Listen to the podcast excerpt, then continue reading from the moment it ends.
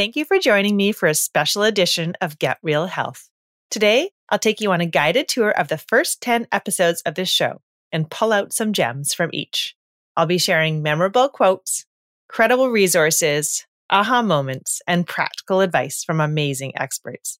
Along the way, I'll encourage you to look beyond the learnings within each episode and help you gain insights into how science works. Today's topics run the gamut from COVID 19 to vaccines, nutrition, physical activity, happiness, and the gut microbiome. Let's dig in. Welcome to Get Real Health. I'm your host, Dr. Chana Davis. This show cuts through the noise to give you science based insights from real experts so that you can make smart, healthy choices. The first episode of Get Real Health was a conversation with Dr. Jennifer Gardy. She is a scientist and microbe hunter who works at the Gates Foundation. She specializes in tracking infectious disease outbreaks using genetic and genomic tools, and she's also a fabulous science communicator. Our conversation took place on a notable day last spring, the day the WHO declared the COVID outbreak had reached pandemic status. What I really appreciated from Dr. Gardy was a very fundamental framework that she shared from the field of epidemiology. It's called the epidemiological triad. She raised this framework when I asked her the question, how bad did she think this was going to get? She said that in order to answer that question, you need to have a pretty solid understanding of three things the host, the pathogen, the environment. Of course, you also need to understand how they relate to each other. And she was very clear that we know very little about any of those elements because the SARS CoV 2 virus is so novel. So, what I think Dr. Gardy really brought to the conversation was an appreciation that even the experts knew very little back then. And that on top of that, the sign of a true expert is someone who's very upfront about how little we know. That's something that I look for in all aspects of health and science information that I consume. I look for people who are very upfront about the current state of knowledge and how things could change, and that we need to be seeking more knowledge to gain confidence in our predictions. In fact, a memorable quote from Dr. Gardy came about in a conversation when we were discussing our current behaviors. And at that time, there were only a dozen or so cases here in Vancouver and similarly in Chicago. And she was still socializing with friends. But she commented that she was prepared to change her behavior, quote, at a moment's notice. And I remember thinking that it was a fairly dramatic statement, the moment's notice. But in retrospect, she was bang on. And that is the nature of outbreaks. Things can change very quickly. So, another big takeaway from this episode, which is something that we've kind of all lived, is that we do need to be prepared to change our behaviors. And this pandemic is not over yet.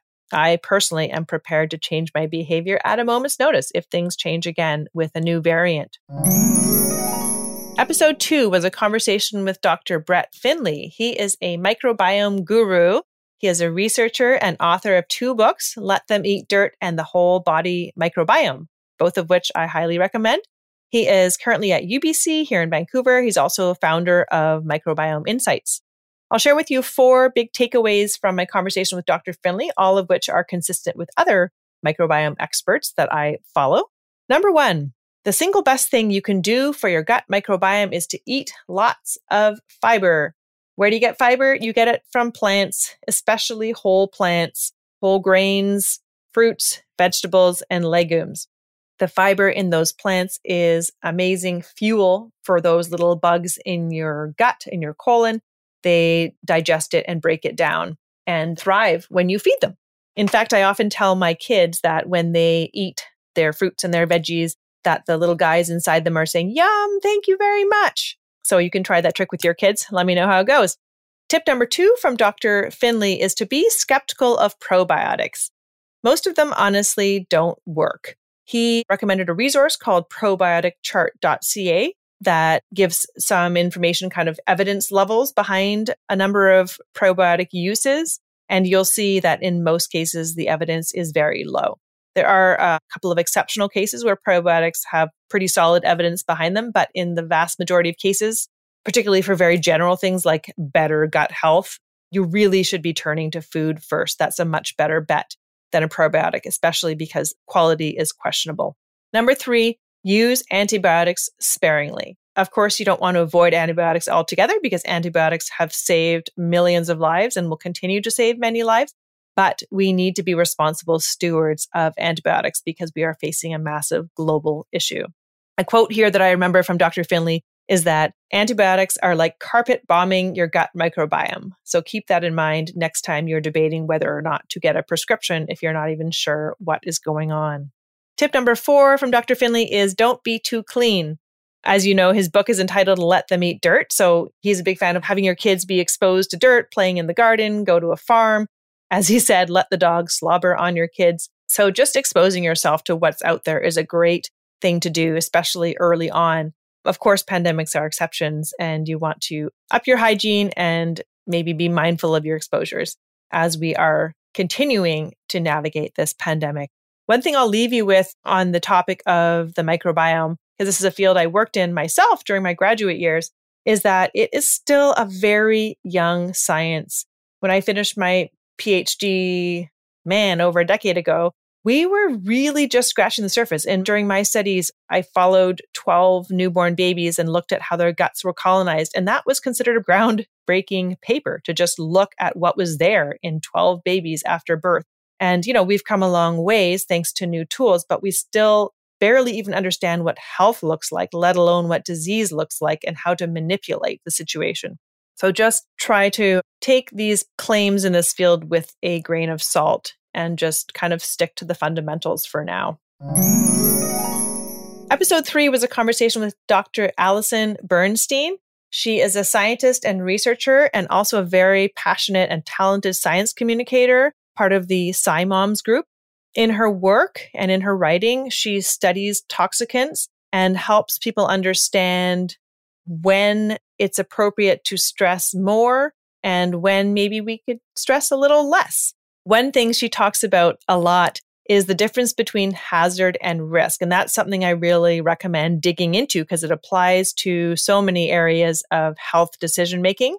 A hazard is something that has a potential risk. It could be problematic. Whereas what we really care about is how hazardous something is and how much we're exposed to that hazard compared to what's a safe level. So you'll hear me repeatedly harping on the phrase, the dose makes the poison. That's something Dr. Bernstein and I kind of joking about getting tattooed. That's something that can really help you stress more strategically because getting your dose down to zero of any given hazard in your life, whether it's a pesticide or whether it's alcohol, getting your dose down to zero is not necessarily the goal. The goal is to have your exposure level be lower than what is considered safe. And different things have different safe amounts. I feel like I'm rambling a bit here, but this is just such a pervasive misconception and such a common strategy for misinformation to have people kind of selling fear on the idea that any level of exposure is not okay. And that's just not true. In fact, Dr. Bernstein and I actually share a common frustration that there's a lot of emphasis health wise put on things that maybe are not as impactful and not always as much emphasis and energy put on things that are more impactful. For example, a lot of parents spend a lot of energy and time and money concerned about bringing their pesticide level exposure down to zero, but maybe not as much energy putting into just being more active and bringing their lifestyle from fully sedentary to slightly active, which is something that can give you a lot better health benefit than worrying about a single drop of pesticide. A great resource that I recommend here is the SciMoms Risk in Perspective series, which you can find on the SciMoms website. Episode four was a conversation with Dr. Christopher Gardner. Dr. Gardner is a nutrition researcher at Stanford who has been in the field for over three decades. He is very well versed in the field of weight loss, and he ran recently a large trial comparing moderate, low fat, and low carbohydrate diets, both of high nutritional quality. I don't want to spoil the episode completely, but the big takeaway here is that there really is no one size fits all best diet for weight loss. There's a lot of near religious zeal around different macronutrient ratios of fat and carbs and protein, but that is not the strongest predictor of weight loss. The strongest predictor is energy balance and finding a diet that is sustainable and enjoyable and works for you and your lifestyle. Of course, nutritional quality is important, but there's just far too much emphasis being put on the macronutrient ratios. That's some of the big takeaway from Dr. Gardner's work. And I hope you'll check out some of the research in our discussion. Another interesting aspect of my conversation with Dr. Gardner was some of the work that he's done in collaboration with some psychology researchers at Stanford on the way that we think about and market veggies to ourselves and to others. He did some work on simply the name on a vegetable in a cafeteria and how if you call something citrus glazed carrots versus fiber filled carrots can actually impact our intake. So this is something that stuck with me that it can be counterproductive sometimes to emphasize the health value of a food like fiber filled carrots. And we should be focusing on making our fruits and vegetables delicious and enjoyable rather than the mindset that we need to choke them down only because they're healthy. I personally love fruits and vegetables, and I think it's such a shame that they have this reputation as something you need to force upon yourself. Anyways, that's pervaded the way that I share recipes. I sort of lead now more often with why I enjoy it rather than what nutrition it's going to offer you. Episode five was a conversation with Dr. Bronwyn MacInnis. Dr. MacInnis is a very dear friend of mine, and we met in grad school at Stanford, and she has done some amazing things since then. In the last year, she has been truly on the front lines of tracking the COVID pandemic. She works at the Broad Institute of Harvard and MIT, where they've actually been doing a lot of sequencing of COVID samples from patients. She also has an amazing wealth of experience from having worked with other infectious diseases like Ebola, Zika, and malaria. Like Dr. Gardy, she is essentially what's called a genomic epidemiologist that uses genetic and genomic tools to track outbreaks. An interesting message that came away from this conversation was that mutations sort of have a bad rap, viral mutations, that is. So they don't necessarily need to be cause for alarm. And in fact, from Dr. MacInnis's perspective, it's actually great. Some mutations actually have a benefit because they serve as fingerprints for a specific strain. And you can see how they're spreading within populations based on their unique changes, a sort of a paradigm shift. And the second thing is just to not be too alarmist whenever you hear about a new variant. There certainly are some very concerning variants out there that I'm sure you've all heard about. But early on, we were hearing about, you know, 20 different mutations and people were worrying that we would never be able to generate a vaccine. But both in viruses and in humans, most mutations don't actually do anything. We can get into why that is another time, but simply having a mutation doesn't necessarily mean that there's a change in function. And a change in function is what we truly care about. So I hope you'll check out this conversation for more insights on how viruses change and how we use their genetic and genomic changes to track how they spread.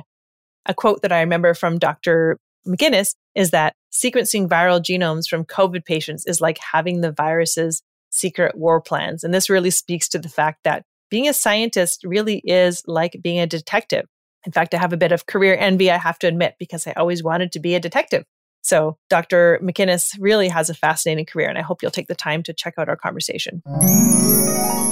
Episode six was a conversation with Dr. Maya Adam.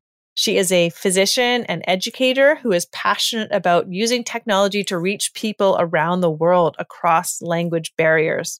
So she spends a lot of time thinking about what's the best way to convey information.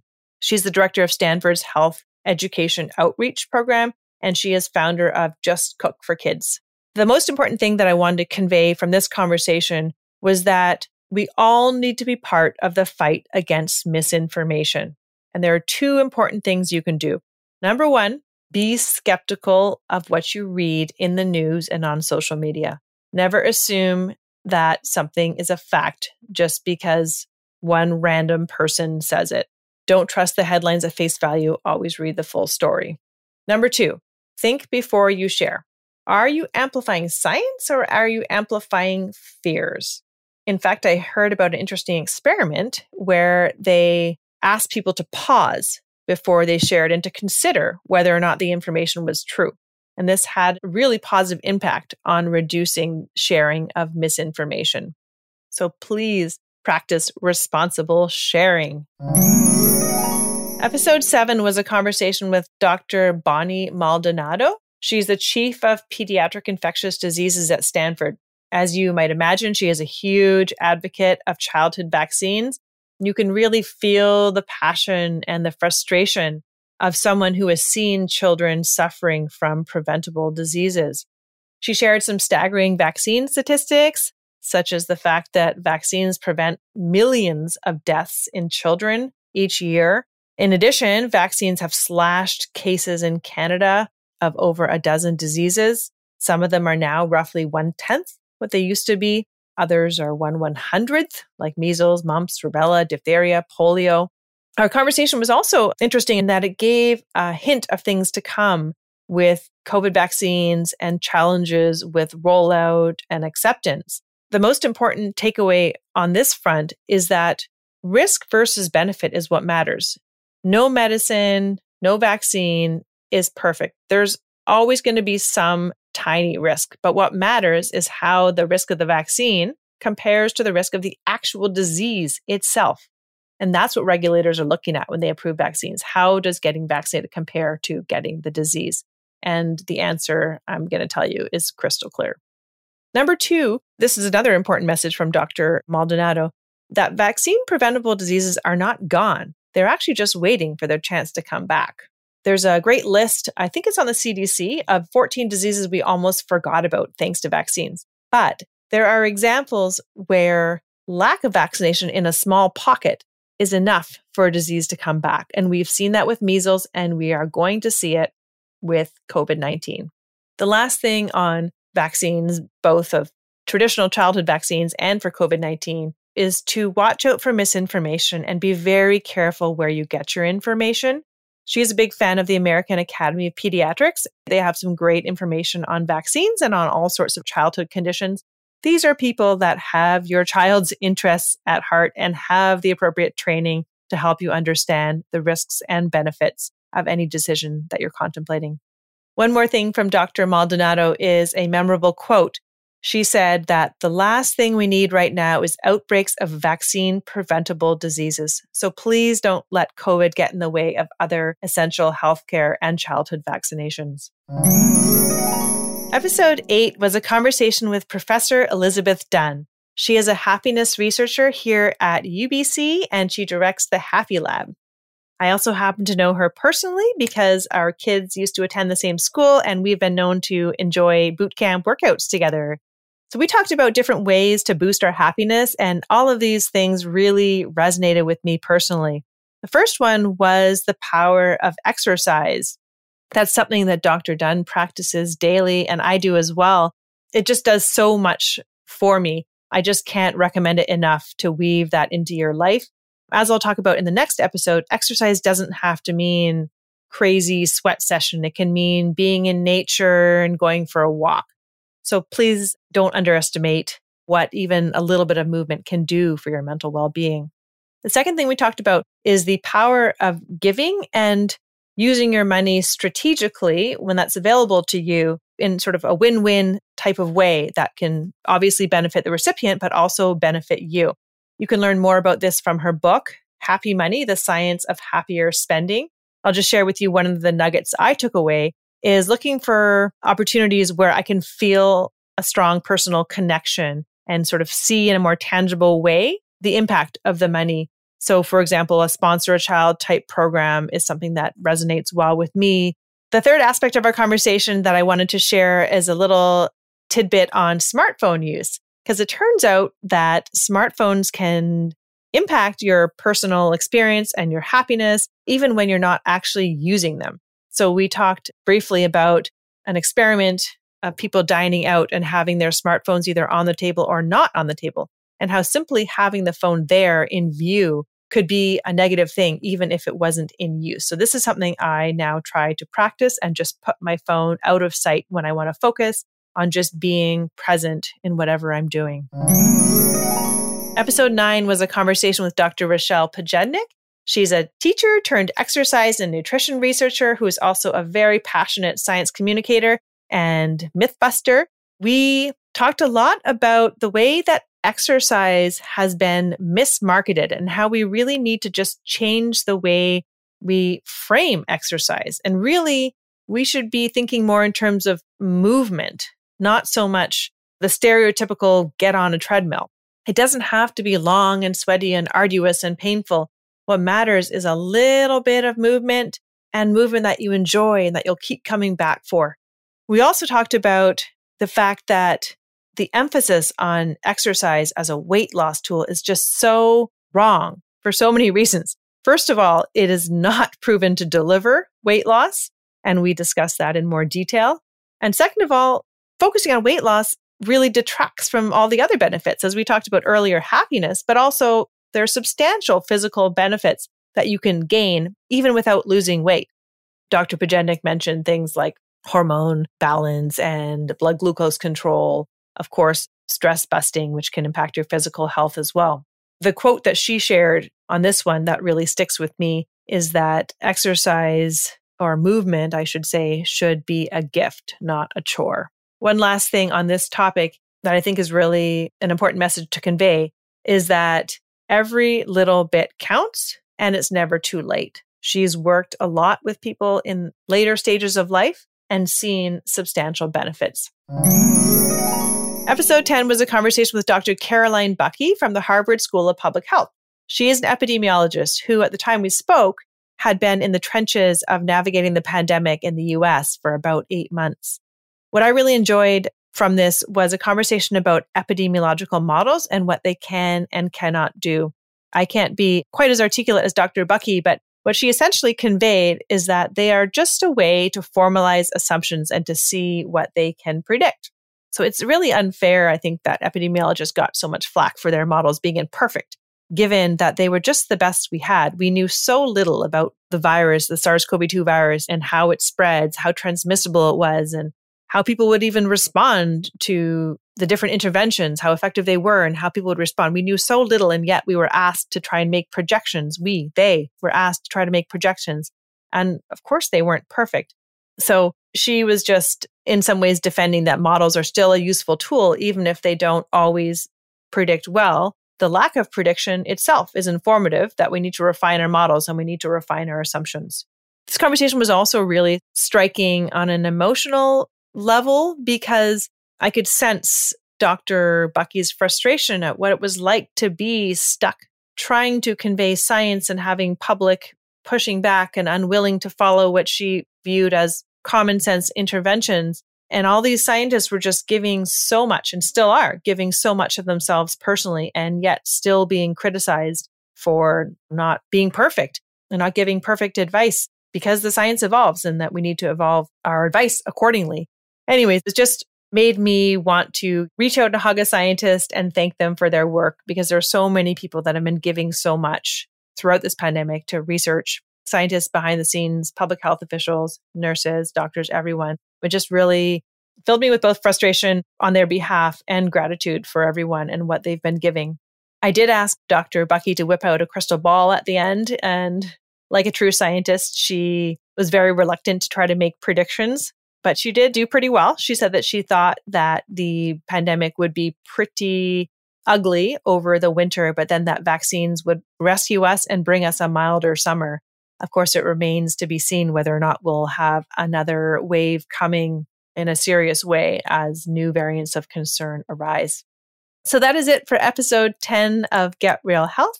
I just wanted to wrap up with a couple of final reflections.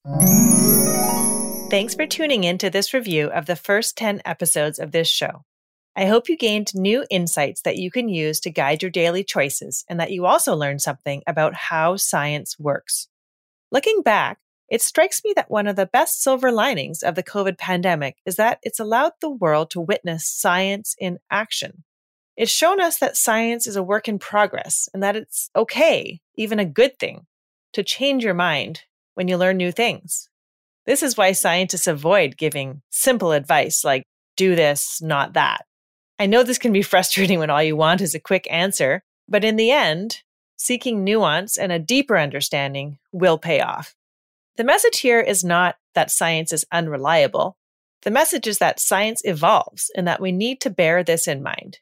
We need to always be mindful of the level of evidence behind a statement because it can vary wildly. This practice of contemplating the level of evidence is something I do with every morsel of information that I encounter.